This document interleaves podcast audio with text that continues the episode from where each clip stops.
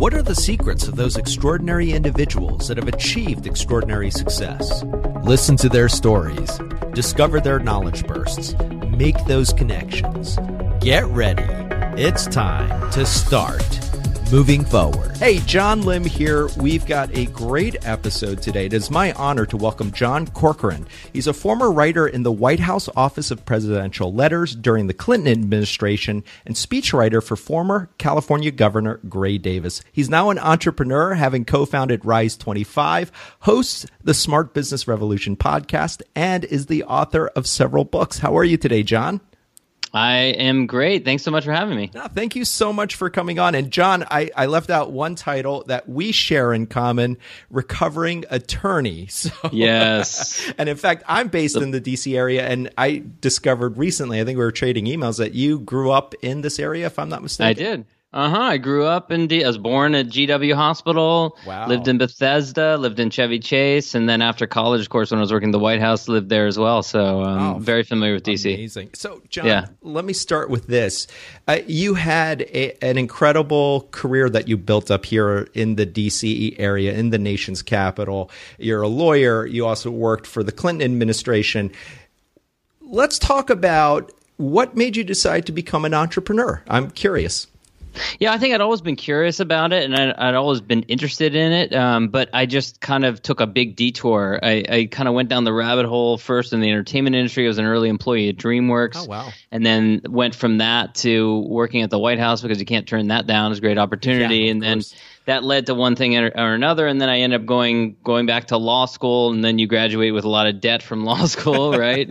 and um, so what can you do? And you and you know you're kind of less employable when you graduate from law school than you were when you went into law school because you've got all this debt. Right. And no, you know only people want to hire you to be a lawyer. So I, I was a lawyer for a couple of years and then started my own firm. And and then once I started my own firm, that's when I had more control over what I could spend my time on. And then that's when I just started going deep down the rabbit hole, uh, building a blog and a podcast, which eventually replaced my income as a lawyer. And so it gave me more freedom to focus on what uh, the type of stuff that I enjoy doing more. So I'm I'm curious, John. Uh, so you built up a, a firm, you built up your own practice. I mean, obviously you worked very hard to do that. Were you looking to escape the profession by starting your own blog and and exploring the the content world? Not entirely. I, I, you know, I enjoyed a lot of the legal work that I did. I just knew that I wanted to have a bigger impact. Uh, You know, it actually started with. I, I always wanted to write a book. And so at the time, you know, the advice that people were giving was, well, if you want to write a book, you need to build an audience, which means you need to start a blog. So I said, okay, I'll do that. And I started a blog and I started writing about legal topics because I was a lawyer. Right. And I realized that was boring as heck. No one wanted to read that. People would come, read it, and then go. And it was just really bad. So I pivoted it. I started writing about entrepreneurial topics and then pivoted even more and niche down talking about really relationship building, connecting in the business world, developing clients through connecting, networking, although everyone hates the word networking. Right. It's, I started focusing on that topic and that's when things kind of more took off for me. Oh, that's amazing. And uh, share a little bit of what you do with Rise 25 because I think is really interesting and I would love for you to unpack a little bit of how that came about. Sure. So with the blog with Smart Business Revolution, I started just giving people generally advice about how to connect in a deeper way with prospects, referral partners, strategic partners. It's something that I've done throughout my career. You know, I, I went from a party school, English major at a party school at 22 years old, to a year later, I was writing the president's words at the White House. Wow. And it's because I was good at building relationships with Yeah, people, right? yeah. It wasn't because I was the smartest tool in the shed, that's for sure. You know, and so I really focused on that. I really focused on relationship building and, and I and I wrote about it. And then I connected up with a business partner, uh, actually through podcasting. He was a podcaster as well. His name's Dr. Jeremy Weiss. He, like I, he's a recovering chiropractor. I'm a recovering lawyer. and we just started with one small event, did one small event for about a dozen people as a little mastermind format type thing. We really enjoyed it, and we just kept on going from there. And so it's been about four years now that we've been- been business partners focusing on this. And we like to think of it as what we do right now is we help people to connect with the other prospects, referral partners, and strategic partners who they want to connect with. And we do that through free podcasts. We do that mm-hmm. through blogs. We do that through live in person events. And we have a done for you service also connecting them through their ideal prospects online. So we're uh, uh, essentially what we do is we help people to connect with the people they want to connect with. I love it, and I, am so curious. I mean, was this an idea that you you had uh, during your time getting into content, or did this come about through discussions with your your now business partner? I because it sounds like such yeah. a different type of path to take from what you were doing before. It was an evolution. You know, honestly, I don't think it's a it's a huge it's not a huge difference from what I did before because you know, our clients are still entrepreneurs and business owners, mm-hmm. which is who I served as a lawyer. You know, I did a lot of different types of law, but I eventually gravitated towards working with business owners and entrepreneurs because that's who I really enjoyed working with. And it really took my business partner one day said to me, you know, you know, you know what I uh, what I realized about you is that you are a trusted advisor. When you were a lawyer, you were a trusted advisor to your clients. You're still a trusted advisor to your clients. You're giving them advice and counsel. You're no longer filling out legal documents, drafting contracts, drafting complaints, filing litigation, but you're still a trusted advisor. And so I view what we do now as kind of an iteration of what I did before essentially. Right. Yeah. It sounds like de- definitely that's a philosophy that you've carried throughout your life, both as a lawyer, working in the Clinton administration, and now as an entrepreneur. So uh, this leads me into my next question. So, John, at the heart of it, what would you say is your big why? What gets you up in the morning? I think it's really it's that piece about helping people to connect in a deeper way. I mentioned earlier people hate networking or they yeah. hate the word networking because right. they've all had a bad experience with it. We've all been at some kind of networking event or cocktail party or something where some person comes up and stuffs their business card in your hand and is trying to sell you on something in your face, you know. Right, and it doesn't need to be like that. Yeah. There uh, you know there's so many tools today 20 years ago, we didn't have social media. We got social media to connect with people. We, you can connect with people all over the globe. It can give you access to people you'd never otherwise have access to. And that essentially is connecting with people, with prospects, with referral partners, with prospective clients and it's it's wonderful and it can be fulfilling and enjoyable. It doesn't need to be miserable for people and so mm-hmm. i really enjoy that whether it's helping clients on a day-to-day basis and, and doing it for them or whether it's the events that we host and, and we, we really enjoy doing those as well we we do probably about 10 to 12 events a year. We often partner with a conference. And what we do is we come in and we do like a VIP dinner, a VIP reception, a curated event. We don't just advertise it widely. We invite people in and we've done some really cool, fun experiences like fun dinners or fun food walking tours, which is wow. fun because you get to you get to meet different people and just kind of having fun with it. And, and and we get emails all the time from people who said, you know what, you know that person that I met at that event that you came to. Well, he and I started a business oh together. Oh my or, gosh! Or you know that person that uh, you met. He and he and I, our families are going on vacation this summer, and you know it's so cool to see that happen. So that's really what's fulfilling for us. I love it, and and John, that is such a great story, and I love your mission and your passion. So as we're speaking today in 2018, what do you what do you think is the biggest challenge, or some of the biggest challenges you face in achieving that goal or that big why? For me, or for the the clients? Uh, for you.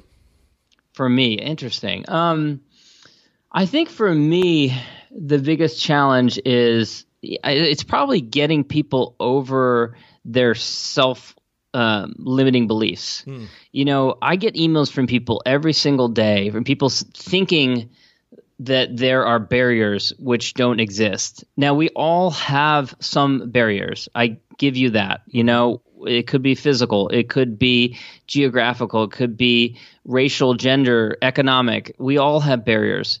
But time and time again, I hear from people who erect barriers for themselves. Or they, they think that the barriers are larger than they actually are. You know, eh, sometimes they're perception. You know, they they think that oh, you know, I go to this event, no one wants to talk to me, mm. or no one's going to be interested in me because I don't have enough experience, I don't have enough enough knowledge, or I haven't been in the industry long enough, I haven't been in my job long enough, I'm not high enough on the food ladder, food chain, that sort of thing.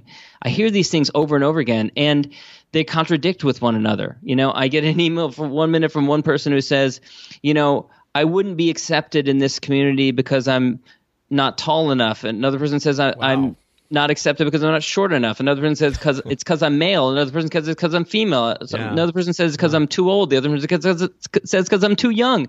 And we're so fixated thinking about our limitations that they become barriers. Mm. And so that's really the number one thing is just convincing people to get past it, you know? And yeah. you know, I grew up my father was laid off three separate times when I was growing up, and each time we had to move across the country to a completely different community, leaving our friends and family behind. And it sucks to move yeah. as a kid and move into a new uh, class where everyone's known each other for a long time, yeah. and you're the new kid. And so I had to get back past these types of barriers as a as a kid, and yet I realized that a lot of people carry this baggage with them through life. Yeah. You no, know, I, I think it, I, and you're sharing something that I think resonates with a lot of people. So, so John, I'm excited to ask you. So you get an email like that. Uh, what can you share with our listeners and with me as well? What are some of the steps that you take in trying to cultivate a relationship, trying to help someone break down those barriers? You know, it's, it's kind of what you pointed out there is it's, when you're trying to cultivate a relationship with someone who you perceive to be um, higher status than you, right? Mm-hmm. Someone who is successful, someone who is is busy.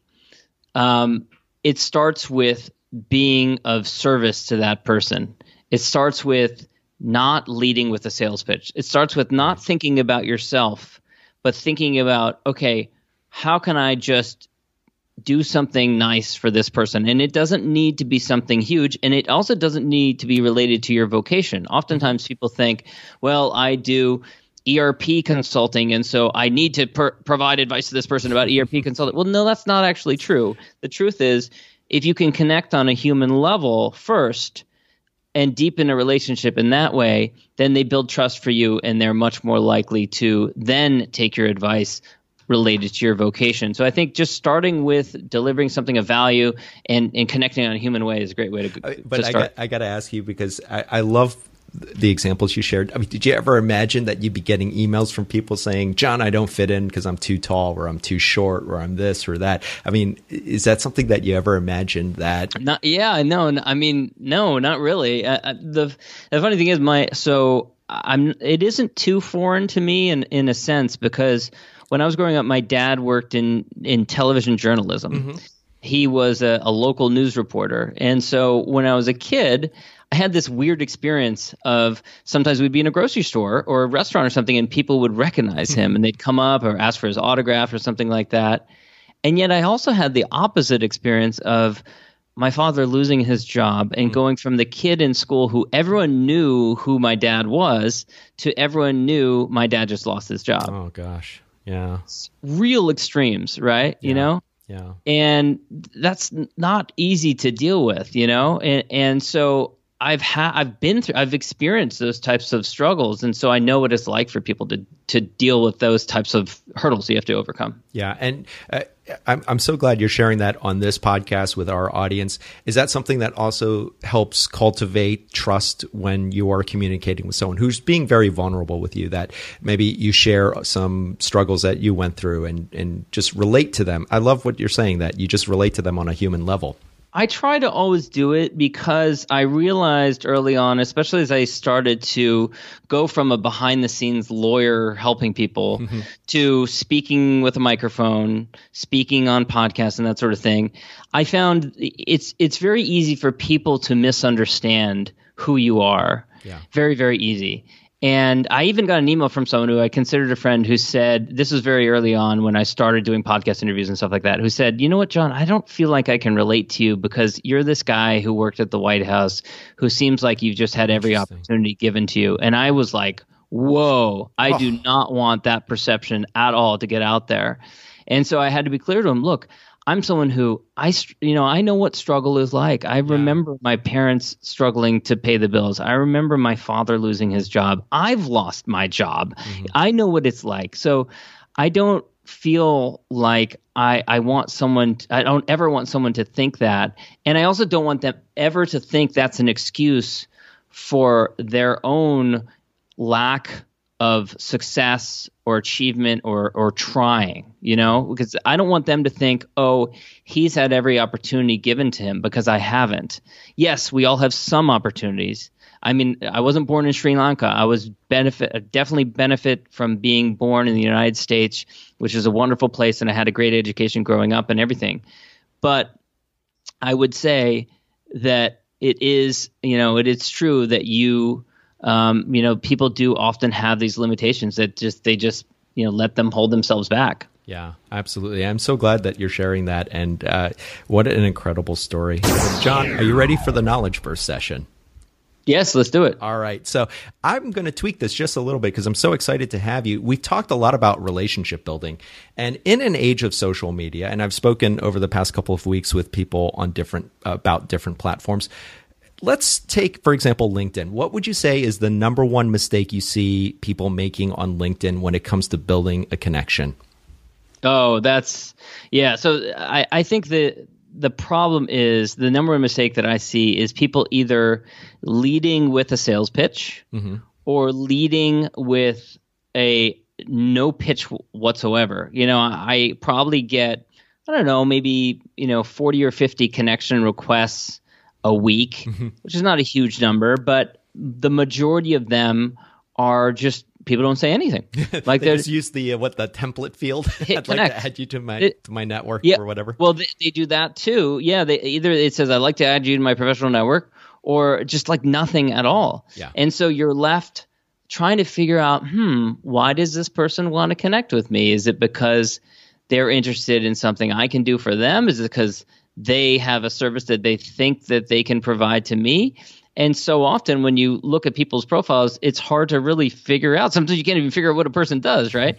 so I think that's a major mistake is either leading with a sales pitch or leading with just something that's boring doesn't give people an excuse to connect with you. And it's a big world. We got 300 million people in the United yeah. States, 8 or 9 billion people uh, internationally. So give people a reason for why they should connect with you, even if it's just, you know, accept a connection request on LinkedIn. I love it. That's a great, great advice. Give a person a connect, a reason to connect with you.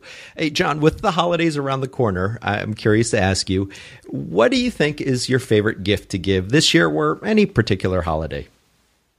You know, I got a great one a while back. There's a website called cloud9living.com. Oh, okay. And it is what they do is they share experiences. So you get a gift certificate for an experience, and um, and you can cash it in with different companies that will provide that experience. So it could be like a wine tasting experience or a oh, cooking wow. class or salsa dancing class or something like that. I ended up cashing it in and I took my wife, who's always wanted to jump out of an airplane, uh, and wants me to do it with her, and I haven't gotten up the nerve to do it yet. Um, I took her indoor skydiving. Oh. There's, I don't know if you've ever seen that. It's like a big yeah, wind tunnel yeah. thing, you know. It was really cool. So, um, if you're looking for something creative and memorable, I, I don't have any stake in the company or anything like that, but I thought it was just a really cool gift, so I'd recommend that I one. I love it. That's a great one. So, are you eventually going to work up towards jumping out of that plane with your wife? Actually, after that experience, I was closer. I was definitely closer. I was like, okay, maybe I could do that. But you know, we we got three kids now and a fourth on the way, so I don't oh, know. Congratulations! smartest uh, decision right, right, now. Yeah. Yeah. No, congratulations. Yeah. And John, actually, that segues into my next question. So, what is one small step or choice you're making today to move forward? Small step or choice. You know, for for me, it is um, it's being proactive uh, being proactive about constantly developing my network you know reaching out. I, today these days it's primarily using linkedin my podcast going to events. Um, it's something i've done throughout my career but you also have to remind yourself never to stop you know? Yeah. when we stop we stop growing so, uh, you know, it's something that even though I have been very fortunate to, you know, build build an audience behind my podcast, uh, build an audience behind my blog, um, and connect and and have a, a large network right now. I still proactively want to grow it. I still proactively want to meet interesting people. There's people like yourself who, you know, we just connected recently mm-hmm. who are fascinating, who have an interesting background, um, and, and recovering lawyers. and are recovering lawyers exactly and have become smarter for it and, you know? And so you know i think that continuing to take those steps whether it's going to a new event whether it's you know coming and checking out a new organization whether it's reaching out to some person that you've admired from afar for a while and and just saying hello uh, or getting together three or four people in your local community at a coffee shop or over lunch or something like that, just so that they can meet each other and you're delivering value to all them. You know, these little little simple steps, these little simple things that you can do. Look, do it from time to time. Do it once a quarter or something like that. It will really enrich your life and it will really benefit your business if you do these things.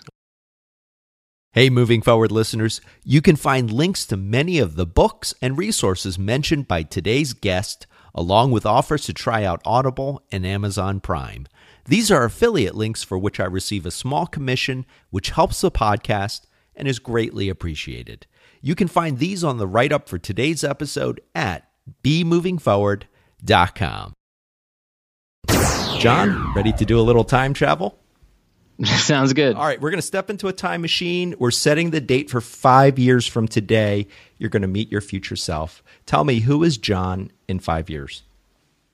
You know, I'm really enjoying what we're doing now. So I think I would, uh, you know, I, I'm constantly interested in new things, but I would be happy if I'm doing what we're doing now, helping other business professionals to connect in a deeper way with other business professionals in a way that doesn't feel sleazy, doesn't feel slimy, doesn't feel salesy. You know, I, I enjoy doing that.